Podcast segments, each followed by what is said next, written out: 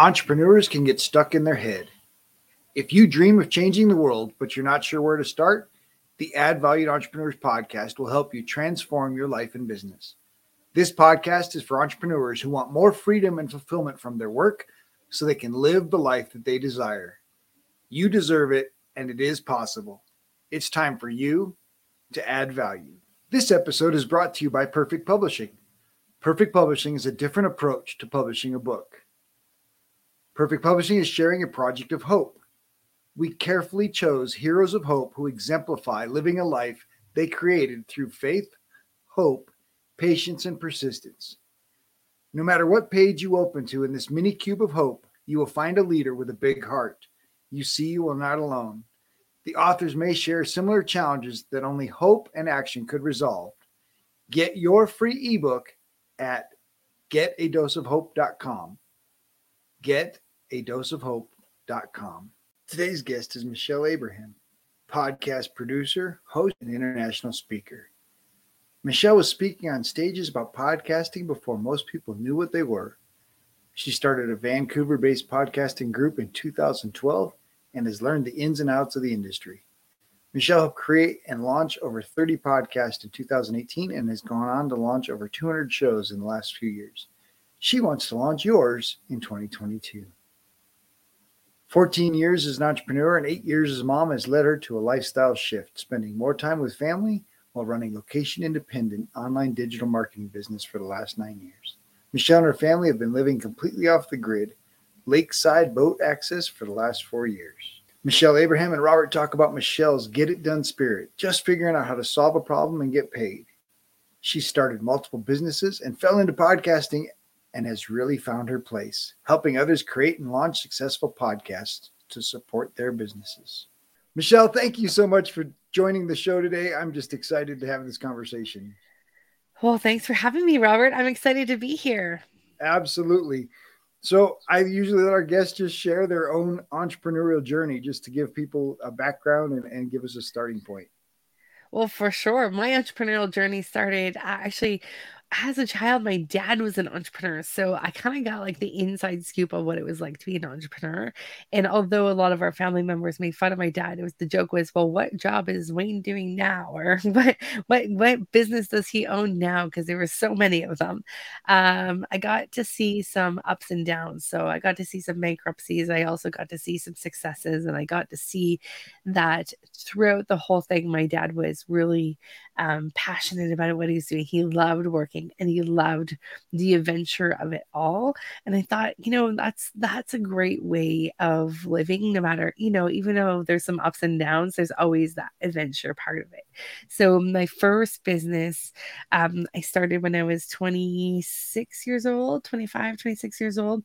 Um, and that was in the fitness industry. And so I decided to have a boot camp location, a boot camp, and it was called uh, Urban Hit and it I put an ad in the newspaper and I hit $10,000 in my first month of business. And I opened up this thing and I was like, wow, well, that was easy. And that was a lot of fun. and it just kept growing from there. We hit six figures in like the first six months.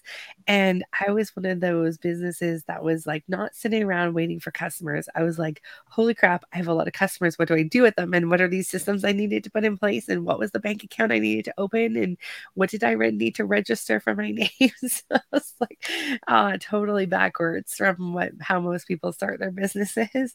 Um, and that so that business taught me a lot of lessons. we soon moved into a studio and then we grew to eight locations. I licensed across our province, uh, and uh, it was a lot of fun. Um, so that was my first experience being an All entrepreneur. Right, I'm, I'm gonna I'm gonna jump in there because I think you mentioned backwards, but yeah. I think I think you did it right. I, I mean, so so run with this because I think so many entrepreneurs start out and they're so worried about getting the name and the logo and the the the picture and the colors and and they they get caught up in all of this stuff before they ever start. And then of course as soon as you start, all of that stuff changes. Absolutely. Right? So, yeah, it is so, so true. You hold on to this logo that doesn't doesn't mean anything to your business. It doesn't it doesn't fit the business that you're building.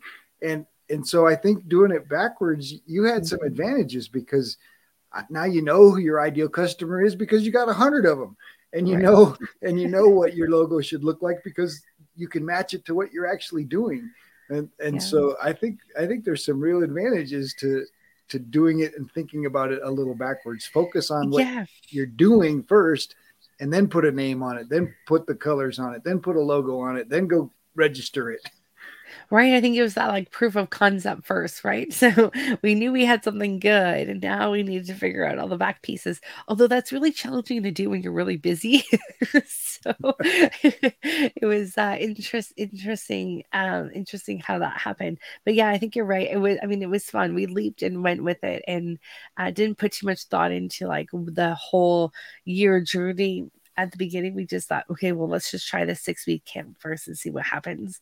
And uh yeah to our surprise it was it went off like rockets. So it was a lot of fun. We learned a lot of things. And then slowly over the next like couple of years we started to put those foundations in place. Okay maybe we do need a website now. Maybe we need to register the company. Maybe we, we need to do things properly. At that particular point though it would have been really nice to find someone who could tell me how exactly to set up the business finances properly because that would have been really helpful at that moment. Absolutely. Well, and and that that can be the challenge too. Is right. We're entrepreneurs a lot a lot of times tend to think, well, I'm the expert, right? It's it's hard to ask for help.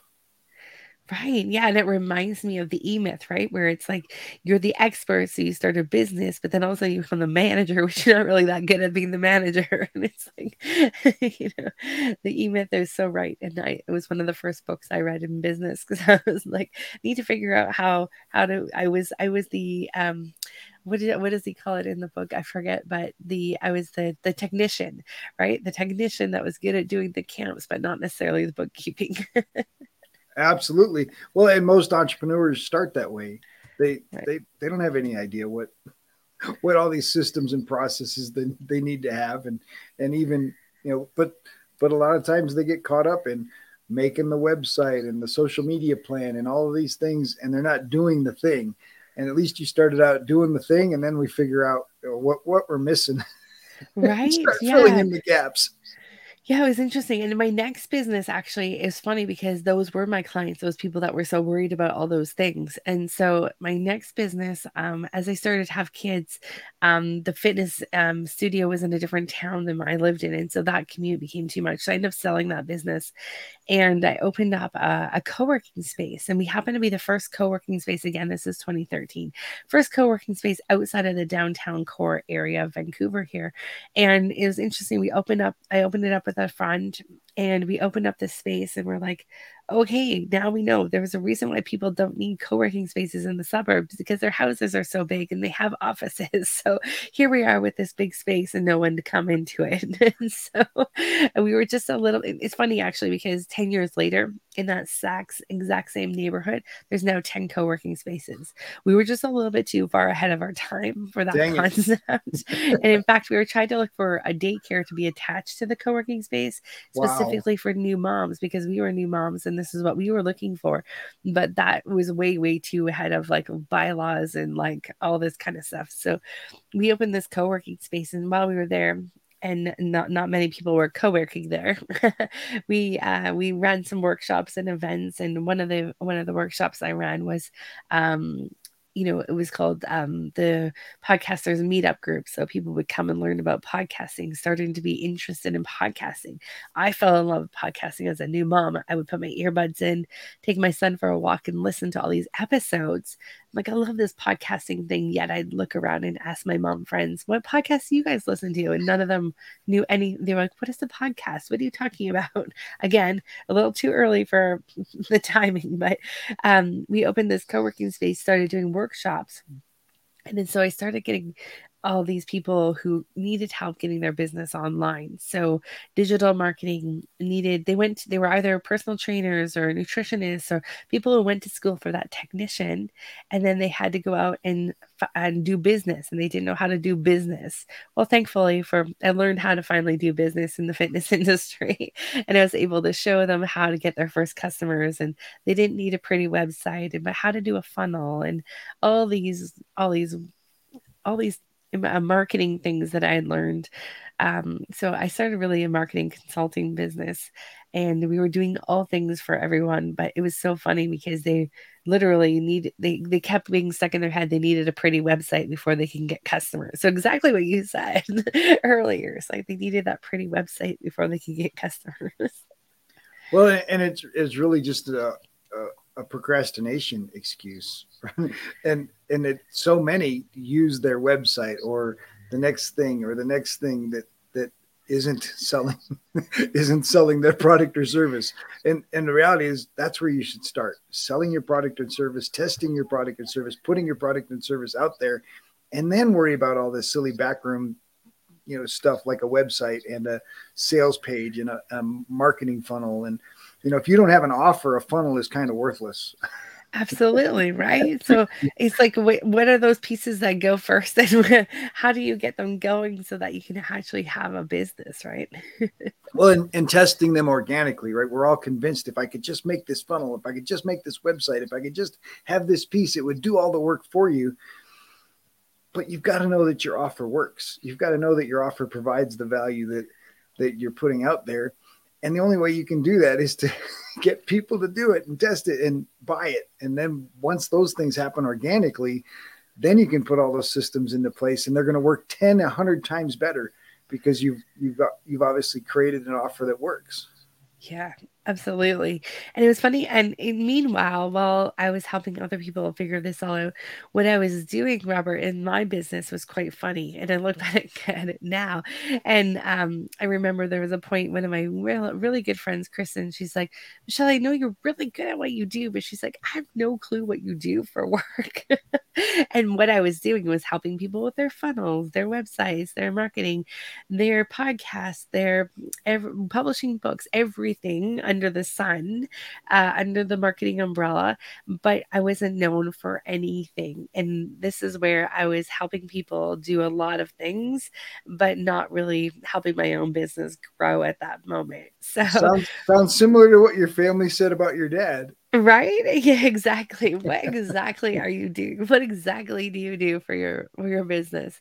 And so I remember that moment was like, oh shoot, she's so right. Like I'm not known for anything. So I dropped absolutely everything that we were doing and I've fallen in love with podcasting at that moment. And so, and I saw podcasting slowly become more and more popular, right? It was now it was in my car, it was on my TV, it was in my earphones. Now, a couple people said they knew what podcasts were when I asked them. and it's like, okay, there's something to this podcasting thing.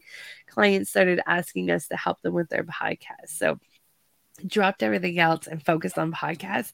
And that was 10 years ago. We haven't looked back since then. But so now we're known for podcasting. Now it's so much easier for people to refer to us it's so much easier for people to come to us to help them because now they know we're the podcasting people. It's I'm known for the podcasting in the podcasting world, um, and so now my friend who said that you know she didn't know what I did, uh, she's like, now I know you're the podcasting girl. That's cool. and well, now that they know what podcasting is, it even makes it even cooler, right? Right. yeah. I know what you do and I know what it means. right now, I seen it on TV. I seen that podcasting thing on TV. It's absolutely well, and and obviously over the last two years, podcasts have just taken off because of you know a the number of people that were locked in their homes and and wanting to get a message out and and the possibility of you know launching a podcast or putting a podcast out there or, or, at least having you know the extra eight hours in a day that you're stuck in your house to listen to a podcast um, have brought podcasts you know 10 times 100 times from where they were you know prior to being locked up Absolutely. And I think too, a lot of businesses, when all of a sudden they were at home locked up, how are we going to speak to our customers? Like, and I think this was a way, this was a bridge to start a relationship with those those consumers when they're at home still in, in from their home offices. We did lose quite a few listeners though, because those people that were commuting back and forth every day to work listening to podcasts were no longer commuting. Hmm. but we had a lot more people listening from their home now.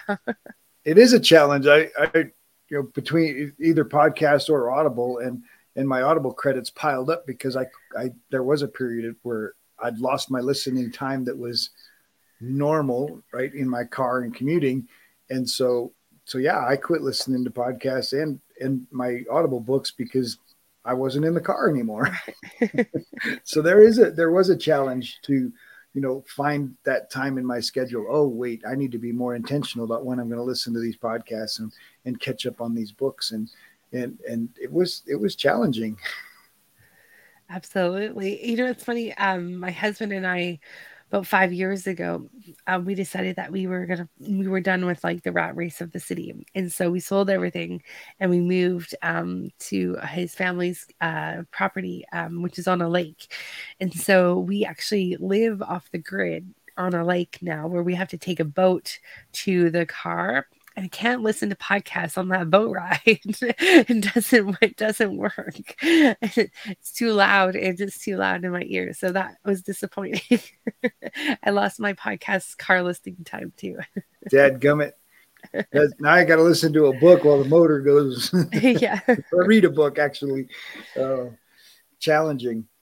So let's talk a little bit more about just that idea of of listeners or the idea that podcast is a way, another way to communicate with your customers. And for years and years, it was the blog, right? Everybody mm-hmm. needed to have a blog. Mm-hmm. If you had a business and you have a website, you better have a blog.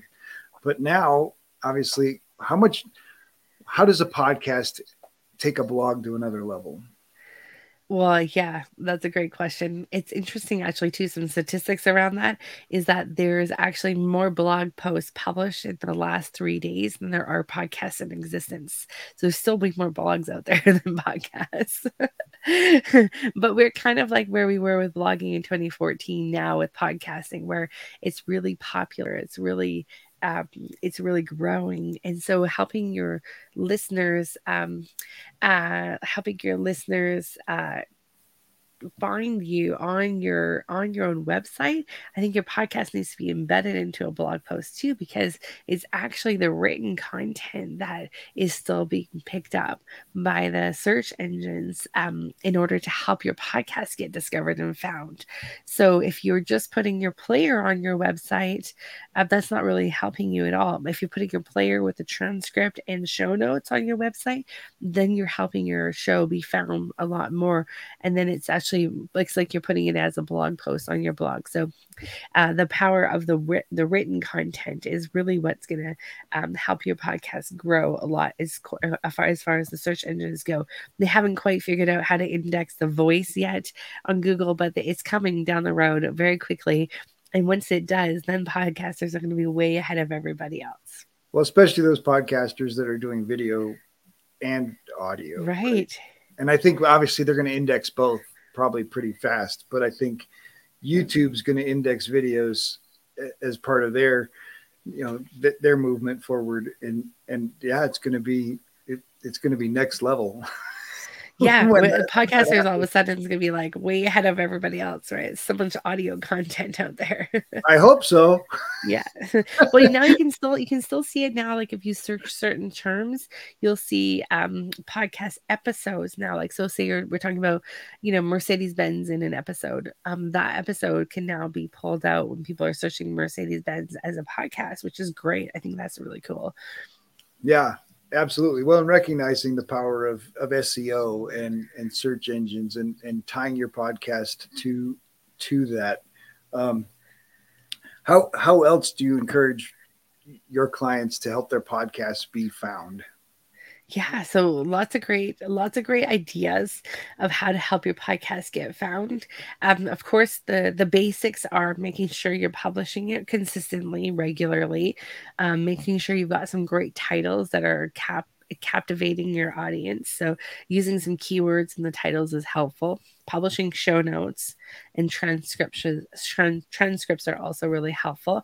Um, but then once you've covered kind of those basics, like you're promoting it out on Twitter and you're promoting it out, the only reason I say Twitter is because that's where the media is. So the reason we the only reason to use okay Twitter don't get mad the only reason to use Twitter really is because that's where the media picks up things. So you want to publish on Twitter because uh, you never know if something could be new news newsworthy that um, people can pick up on Twitter and follow all the news uh, outlets on Twitter. Um, the other thing you want to do with your show is publish it on places where your audience already is. So, for example, you could publish your podcast on medium.com where there's millions of readers there every day reading over there. And then my favorite one is getting yourself out on other podcasts to be interviewed to lead back to your podcast. So there's nothing better than growing your it's kind of like you know robert remember back in the day where there was like backlinking from websites right? Well, that's i think that's of podcasting still, that's still right? a thing. Right it's still a thing and i think of podcasting as like the best backlinking thing out there right? So you've got a podcast and you, you go and be on other podcasts that links back to your podcast creating that nice spider web out there of content that's working for you 24 7 so those are some of the things that i love to see our clients do to grow their podcast well, and it, and that's organic backlinking, right? And so totally. you're not forcing yeah. the SEO because you're actually, and and it it increases Google's trust and confidence of, in you because mm-hmm. you know, oh, this podcaster linked back to this podcaster. They're both podcasters talking about business. Boom, boom, boom, mm-hmm. and and Google's elevating you based on not just the fact that you have backlinks, but the fact that those backlinks amplify your authority is so powerful. Absolutely. And that's one other tip I would give to, on that specific topic is make sure when you're sending those links out to the other podcasts, make sure it's a link that's never going to change. Even if whatever on the page changes, that link always stays the same. I know we've changed website names, so we've changed links, and it's such a pain to go back between all like the 200 300 episodes we've done and change those links. Also, all the ones that are out there, right? They're not valid anymore either. So, um, something that uh, one of my coaches shared with me uh, that he does, he's got some, uh, you know, a domain name, something easy like free gift from robert.com or something like that. So, it's really easy, never changes, and it's uh, a, a way that people can always find you. Oh, that's really powerful yeah, absolutely. If you're constantly changing your links, changing your domains, changing things around, you're messing up your backlinks, you're messing up your SEO, and right. messing up the history that Google honors to to elevate your authority. And and Google really does know, right? If you're backlinking to a bunch of random pages, Google knows, and they and Google will see it. Oh, these are these aren't real websites, or these aren't authority figures but if you're backlinked to the people that have been guests on your show, and then you're backlinked to the shows that you've been a guest on, right. and those are all legitimate pages that are growing and and getting traffic, you know, on Google, Google's going, oh, we like this, boom, boom, boom, and like you said, it creates that spider web. But you want to create a spider web that doesn't get cut up, because once right. it starts getting cut up, Google goes, oh, that link's bad. Oh, there goes your credibility. And, and, and, absolutely, and for Google, credibility is everything, right? Mm. Google doesn't want people to click on something that's popped up on Google saying, hey, this is a great place to answer your question. And they click it and it doesn't work. Google doesn't want that, right? I mean, Google absolutely is in the business of helping people find what they want to find. That's their job.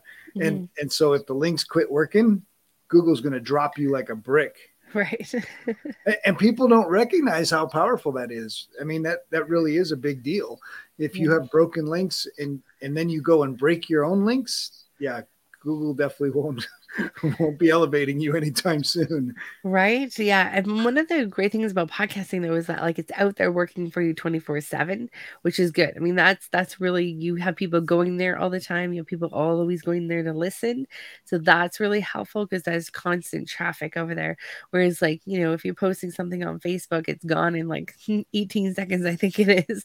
If hmm. you can even get people to stop and scroll and look at it, right?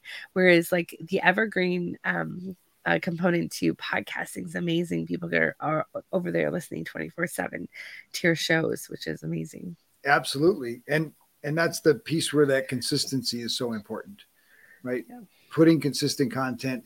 And if you're dropping content on a Monday at nine o'clock, then you should be dropping it Monday at nine o'clock because people get used to your schedule and and they're going to be waiting for it if they're if they're your loyal listeners and it doesn't drop that next day, the next week, the next time they're waiting, they're going to skip it and they're going to find somebody else pretty fast.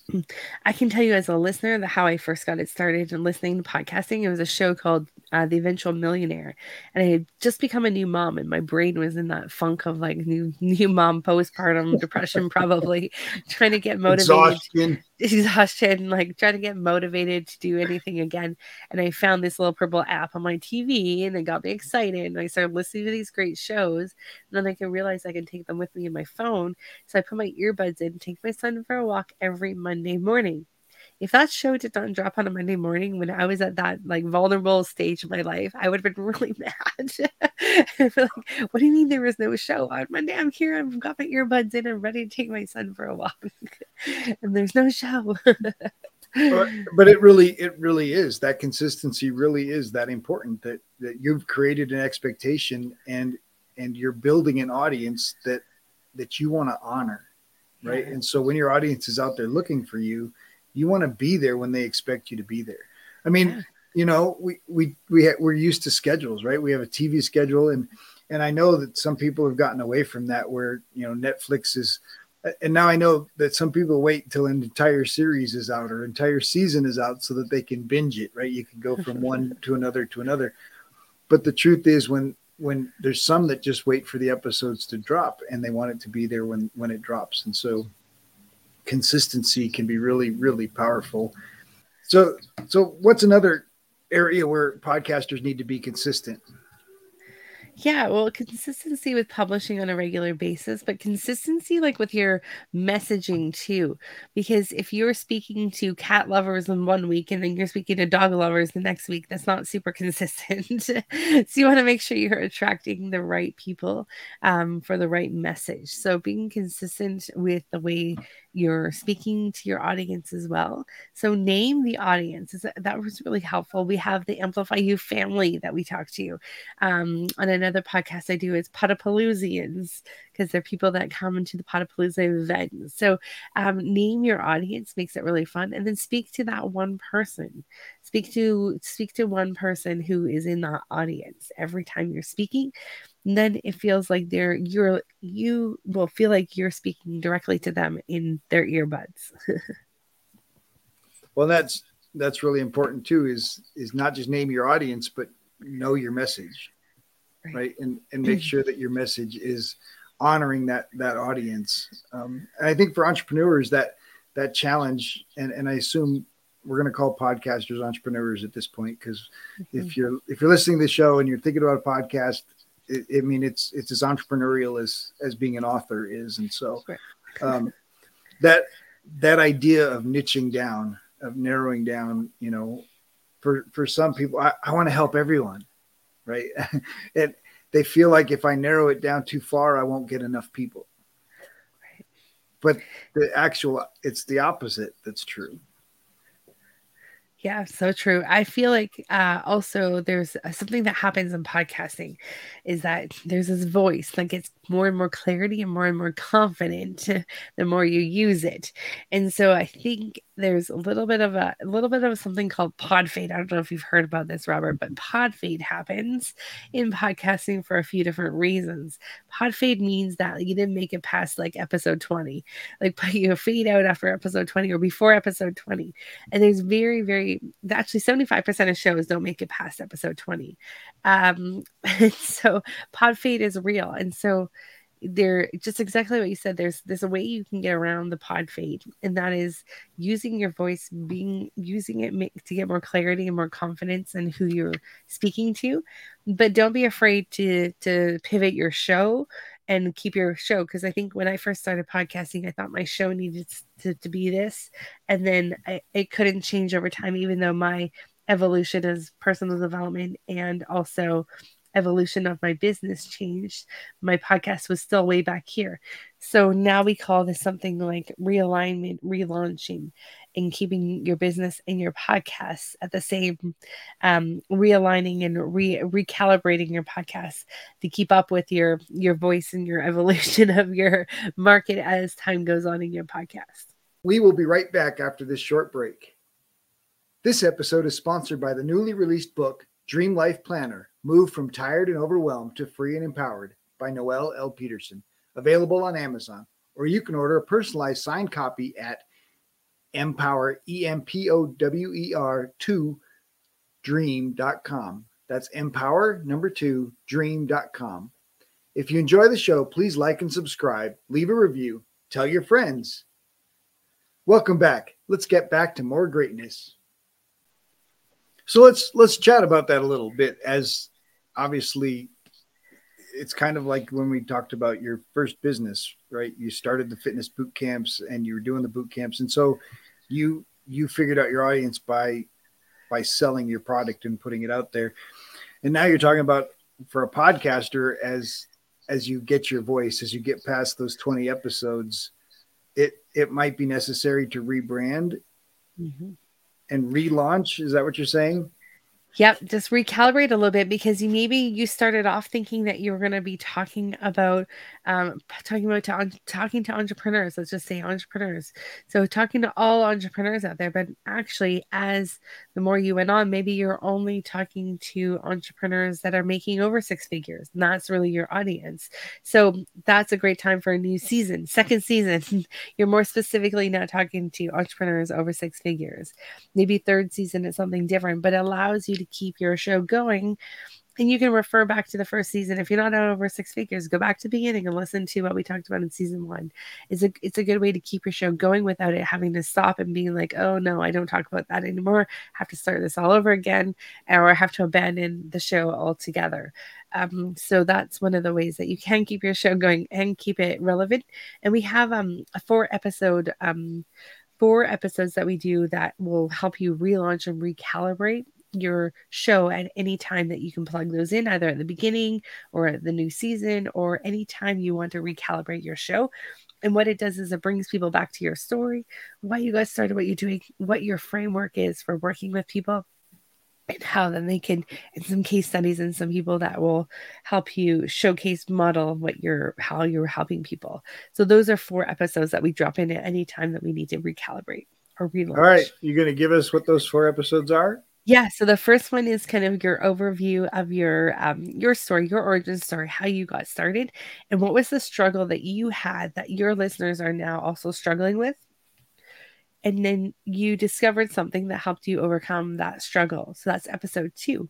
We talk about the framework of what you use to help people overthrough get through these struggles. So, for example, if we were talking about podcasting, I would say we discovered that you need to have the five pieces in order to have a successful podcast launch. And that would be creating it, launching it, marketing it, managing it, and monetizing it. Those are the five things that you need in a podcast.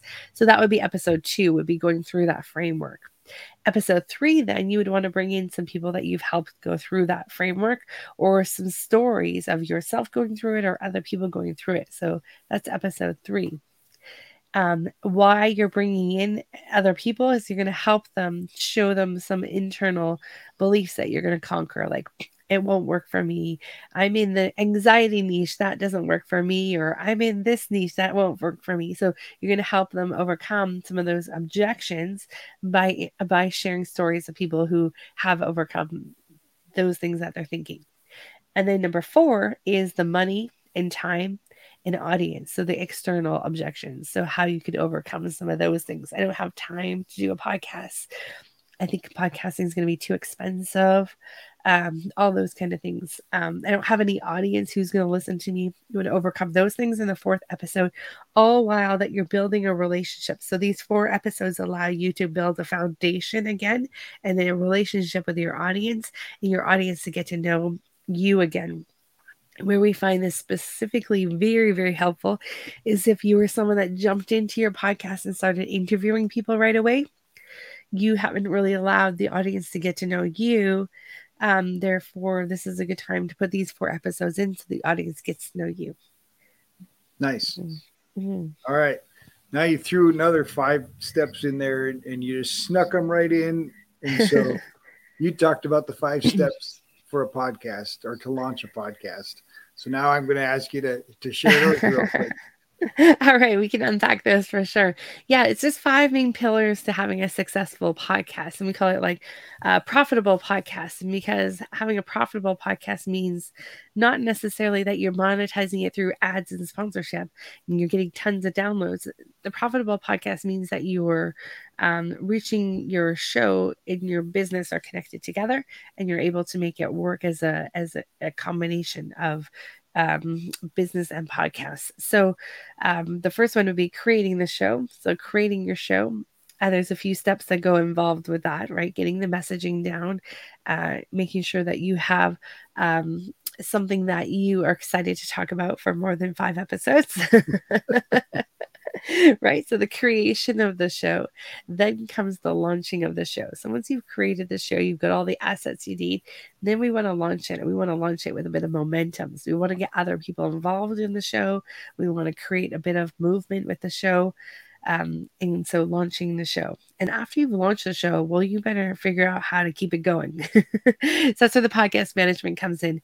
And actually, this piece right here, uh, Robert, is really why I have a business in the podcasting space, is because once people launch, um, it's a little bit of work and to keep it going. it was fun getting it started, but then realizing you got to do it on every every day, every week basis.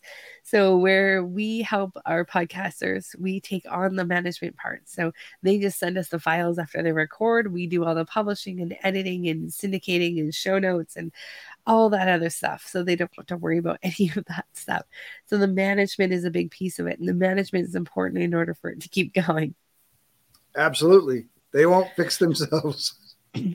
right? And then you need a strategy to get yourself out there. So, getting yourself out there, marketing your show. Um, believe it or not, the number one way that shows are still uh, found is by word of mouth, which I find that so surprising. but word of mouth is still the number one way a podcast is found. Um, so, getting yourself out there, putting yourself back onto podcasts yourself, marketing your show. Marketing is our fourth pillar here. That means marketing your show uh, organically um, on other platforms and getting your show consistently marketed on platforms where your audience are already there. And then the fifth one is monetization. So once you've got those first four pillars pillars of the foundation all set up, the last one is monetization. And so creating a way that your business and your podcast will connect together and the call to action from the podcast bridging people over into your business. Nice, and that and that's obviously where the rubber meets the road, right? I mean, you can have a lot of stuff going on in your podcast, but in, until it amplifies your authority to the point of creating a client relationship, you you're you're just out and Absolutely. and I guess there are lots of podcasts that are just out there talking, right? I mean, mm-hmm. some of the mm-hmm. most popular podcasts aren't necessarily business podcasts. There's right. murder mysteries and mm-hmm. and you know almost like books or movies or stories right. and all yeah. of those. Yeah, um, I didn't know any of those existed before I started podcasting, and and then I start podcasting and start seeing the podcast lists and and directories and and you're like what on earth is all this stuff? Yeah i mean it's interesting. So those i would call those podcasts those are podcasts those podcasts are businesses themselves. Of course. So like they're making money through the ads and sponsorships. So the podcast is the business itself where you and i work with people who are entrepreneurs. They already got a business. They don't need another business. They need their podcast to help feed that business with leads right? So we're using it as a different kind of tool. Um, and so I I think it's interesting because the whole world in the podcasting space is so so focused on download numbers that it really doesn't the download numbers really aren't that important. Um, is is what you do on the podcast and what you how you sit what how you talk to the podcast and who you connect with on the podcast. That really is what moves the entrepreneurs podcast. Uh, what moves the needle for them. Oh, absolutely, and I think yeah, I think it's it's really easy to get pulled into this podcaster world and get get caught up in the in the podcast download numbers and mm-hmm. and and try to i mean I, I get offers all the time mostly on instagram of people that want to bump my numbers i mean you know i can pay i can pay a hundred dollars yeah. and get 2500 downloads and five reviews and and it, i'm like wait, what? you know, I mean, so the if you get caught up in the numbers and the numbers become the thing, then you figure out ways to cheat the numbers, and right. and you're not getting the, the result that you ultimately want. You're, right. Which then, if you have twenty five hundred, yeah, if twenty five hundred new downloads of people who you know don't understand English or aren't going to use your services anyways, is not really helpful. No, sounds not, good though. not at all. But but then, and so I've had 200, 200 shows recorded. We're we're we're our, our 200th episode drops August 9th, and, and so you know we're we we've definitely relationship because I think they're really cool thing. and and then but the idea of of numbers comes in and it's only happened twice. I've had two people that I've invited to be a guest and they say, "Well, what are your download numbers?" And and and one just sent me their standard and it said, you know, well, 10,000 downloads per episode before this person will come on your show. I'm like, well, okay, you're only going to see the top point half a percent of entrepreneur, you know, business podcasts because 10,000 downloads per episode is like epic level. yeah. Yeah. You'll be in the top 0.5% of all podcasts. yeah, no doubt. And, and, and so for me, it was like, okay, that number is, I mean, sure, it's a goal, maybe like if I've got 10,000 downloads, like I won't need you as a guest anymore. right, exactly. And it's interesting I mean, I, it's very interesting. I have a client who he is well known, he's a celebrity status, but he will go on any and every podcast because he's like, I don't care if it's 100 people are listening or 10,000 people are listening, someone needs to hear my message, and that's all that matters.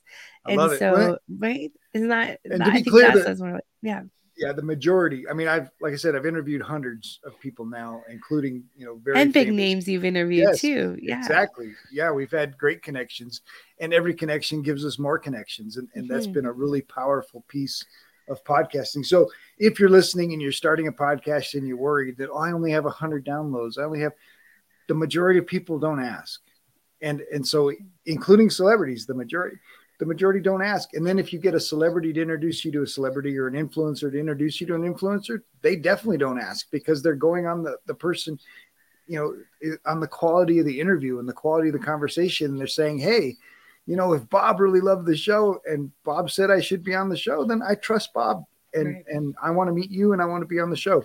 And and 99% of the the people I get introduced to, that's where they're coming from. And so all you have to do is ask. If you want somebody to be a guest on your show, ask. And the other cool thing I've done, and and I know uh, Evans loves this, and so I'm sure you will too. That on the bottom of my email, I have a Google sheet attached that has Your my dream, 100. dream 100 yeah. on it, and and so most of those I took people, a look to see if I can connect you with any of them. nice. So so most of those people I've reached out to at least once. Yeah and you know some i get rejections most you get ignored. Um, but one of my guests reached out to somebody that i had reached out to and said i was just on this really great show and he's got a dream 100 and you're on his dream 100 and i think you'd make a great guest. And that person said yes oh, because oh, my awesome. guest made that connection. And and i had made the connection and i'd already chatted with his assistant and and the assistant we always kicking it down the road. He's busy he's this he's that. Mm-hmm. but because of my guest's endorsement and and she was a local coach just like just like me and she just did it on on the whim said hey i loved your book and it's really great. And and boom here's here's this connection. And that's so, awesome. so so you just never know how these connections are going to happen. And and i think that's one of the most powerful things about podcasting and it was the number one reason that i started my podcast was because I can get voices in front of my audience, in front of my clients that would never sit down with me and have a conversation, would never take a phone call from me for half right. an hour. Yeah. And yet I can call and say, Hey, I've got this podcast for entrepreneurs. I'd love to have a conversation. They'd be like, Sure, no problem. And most of them give me an hour. Some of the celebrities give you 30 minutes, but even 30 minutes is like fantastic. Like these are conversations I'm having with multimillionaires that that like like I said, would mm-hmm. never take a phone call. Right. I say I have a parenting podcast, right? And I say uh, to my uh, to my friends, I'm like, I get hundreds of hours of free parenting coaching, and that's why I do that podcast. I'm a much better mom because of it. it's really the main reason I do that podcast. I, I I will tell you that the majority of that Dream 100 is because I want to have a conversation with these people, right? and I want to learn from them. Absolutely, and I know, of course, if I'm learning from them, then all the people listening are going to learn stuff too, and so that's what's so fantastic about it. It's so so powerful of a connection tool.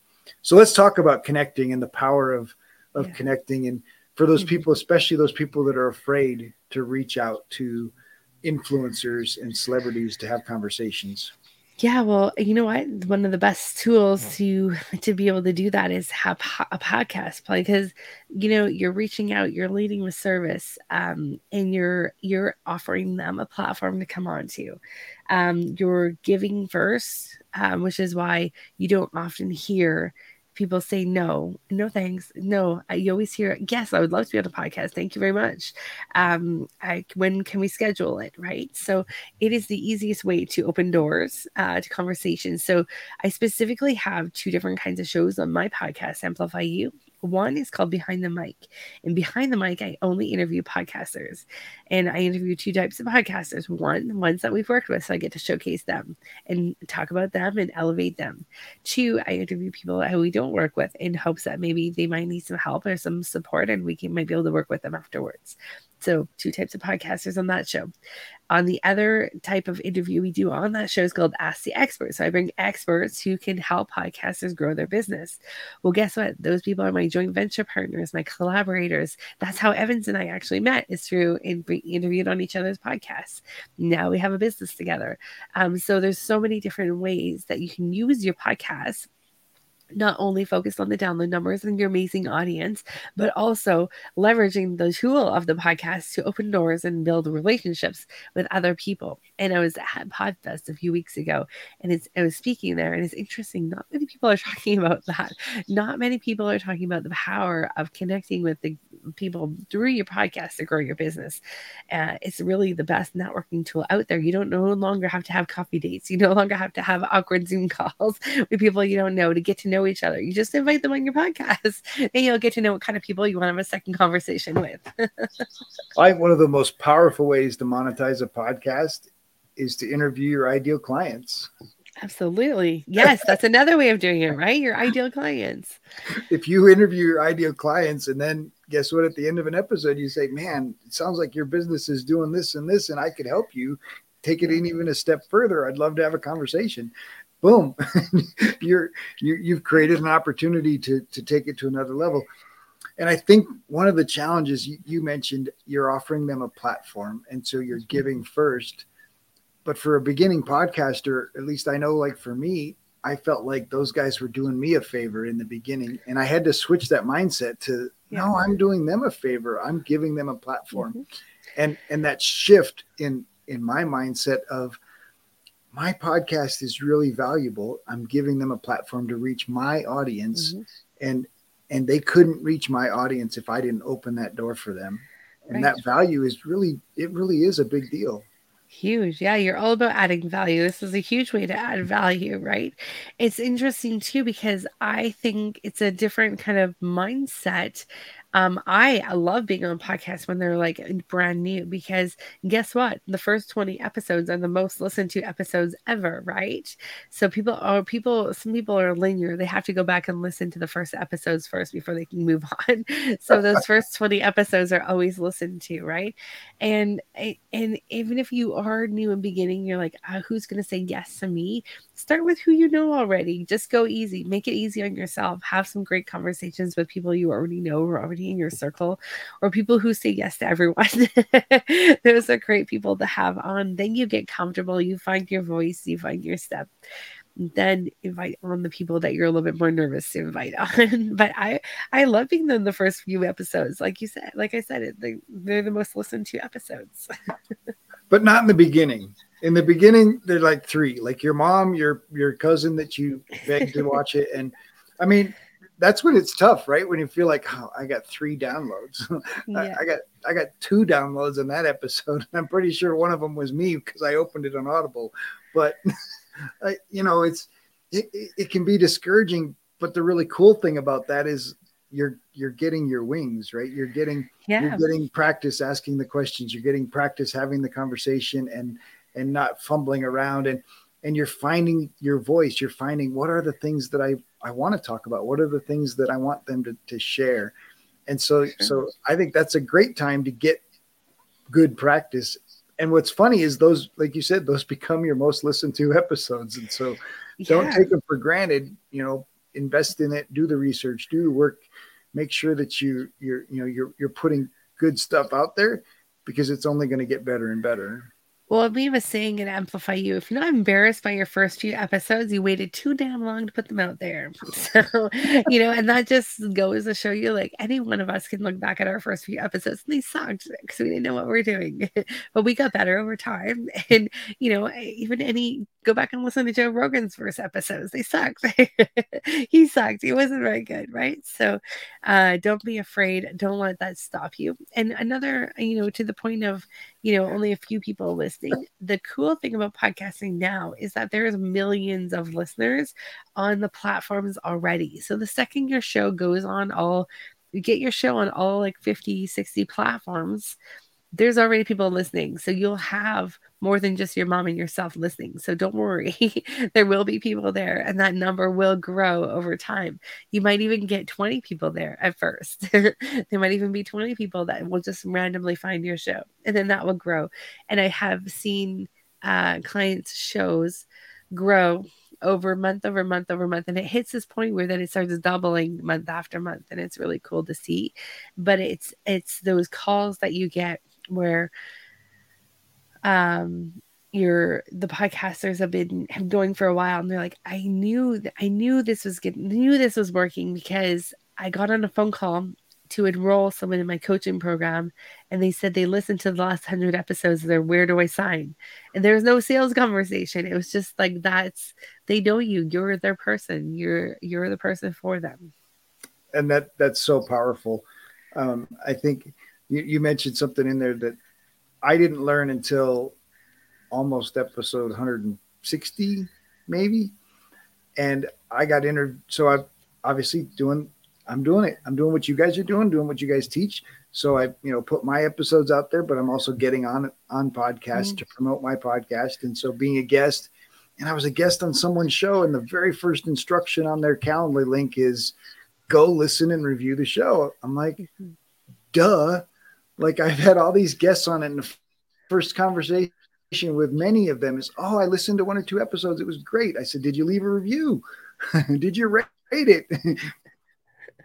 Make sure." you leave a review and you rate it because that's really valuable for especially an apple and a couple of the it's really important to you know but getting getting your guests. So if I've had 200 guests on the show and have 200 guests that listen to at least one episode, then that increases the download numbers. Absolutely. Yeah. And, and, if you think of you, I know I look back, I do the same thing on my show. I ask them for review and um, surprisingly how many people don't. Like i i should have like at least 200 reviews on my show and i don't. So it's kind of disappointing that people even though when you ask them to do it they still don't do it. I did robert though i did give you a review i promise. I loved your show and i did listen to it. Especially loved the one with john mitchell because john's one of my mentors. And uh, so cool how he's taken the book Think and Grow Rich and just turned it into like such a scientific formulaic thing that really works. And I'm going through that program with him right now. It's incredible. That's fantastic. Well, on that note, one of the things we I love to talk about um, is is gratitude, right? The value of gratitude, but also routines. And so, obviously, if you're working through John's materials, you're you're creating a new routine. So, how have routines helped you in in your business and in your personal growth? Yeah, well, let me tell you, I fought against routine and order and and schedules for a long time. I'm like, I'm got into being a business so I can do whatever I want whenever I want. Well, as you know, Robert, the more routine you are and the more structured you are, the actual more free time you have. I took me like probably the first 10 years in business to kind of realize that. so I spent a lot of time um, uh, being messy with it all. But now I have, you know, certain days that I have free to work in my business. Certain times I do thinking as part of John's program. It's two days that we think for an hour. So we just think, we don't do anything else but think. Um, I have my to-do list every day. I have my three things that I accomplish and check off. So yeah, having having a routine, but for first and foremost, knowing where I want to go that's got to be the first place because we can do all these routine things, but if we don't know what we're doing and where we're going, we're not going to go anywhere. So having some goals in mind first was good. No, absolutely. All right. So as we talked about routines and you mentioned, you know, time and, and wanting that freedom. So I want to ask about how important is play and fun? Oh my gosh, so important. And I'm having this lesson brought back up again recently because I went through a huge business growth phase last in the last six months, and I haven't had a lot of fun and play in my life. Um, and I was feeling that part of me compressed a little because I was so focused on work. So, and I I find work fun, so I don't I don't feel like I'm missing fun. But in six, until someone said, "Well, what do you like to do outside of work?" and I was like, uh, well, usually I like to do this, this, and this, but I haven't done any of that for a long time. I was like, okay. We went on a family vacation to Alaska a few weeks ago on a cruise ship. And so that helped bring back some fun. We're taking my kids camping next week. And we have we live on a lake. So we just uh, are able to jump in and start swimming again and being out on the boat and having some more fun in our life. so let's talk about one of the powers of entrepreneurship is that freedom is that ability to, to, design the life that you want right? Know know what you want and then build the business to support it. And now it sounds like you've gotten distracted from that but but you know you recognize the ability to build your business to support the life that you want to have. Yeah absolutely. Not the other way around. And it's interesting because sometimes uh, the work success, you know, bigger and better and more things and more things and more things sometimes distracts you from like why you went into business in the first place. And when I started missing some of the kids' like field trips or after school things, I was like, wait a second, hold it. This was the whole reason I'm doing this is so I don't miss those things. Uh, so really looking at what was working in our business, what was causing too much work, and where we needed to kind of like refocus. One of the things that I'm really excited about is that that we've turned our focus into um, running some retreat. They're called, I'm calling them retreats, but they're not really retreats. They're called content creation camps, where we're going to go to Mexico two times a year and we're going to do um, something called a content creation camp. We're going to record a lot of our content for social media and podcasts and YouTube videos and stuff all in a one week period in Mexico. The place has a recording studio in it. So to me, that's adding tons of more fun. It's adding a new revenue stream, but it's also gets to, I also get to travel, which is one of my favorite things to do. So to me, that just added a whole nother level of excitement and fun into my business. That's also going to bring in revenue. Ah, love that. All right. So you mentioned a little bit about what you love to do with your family. Um, what What do you love to do with your kids?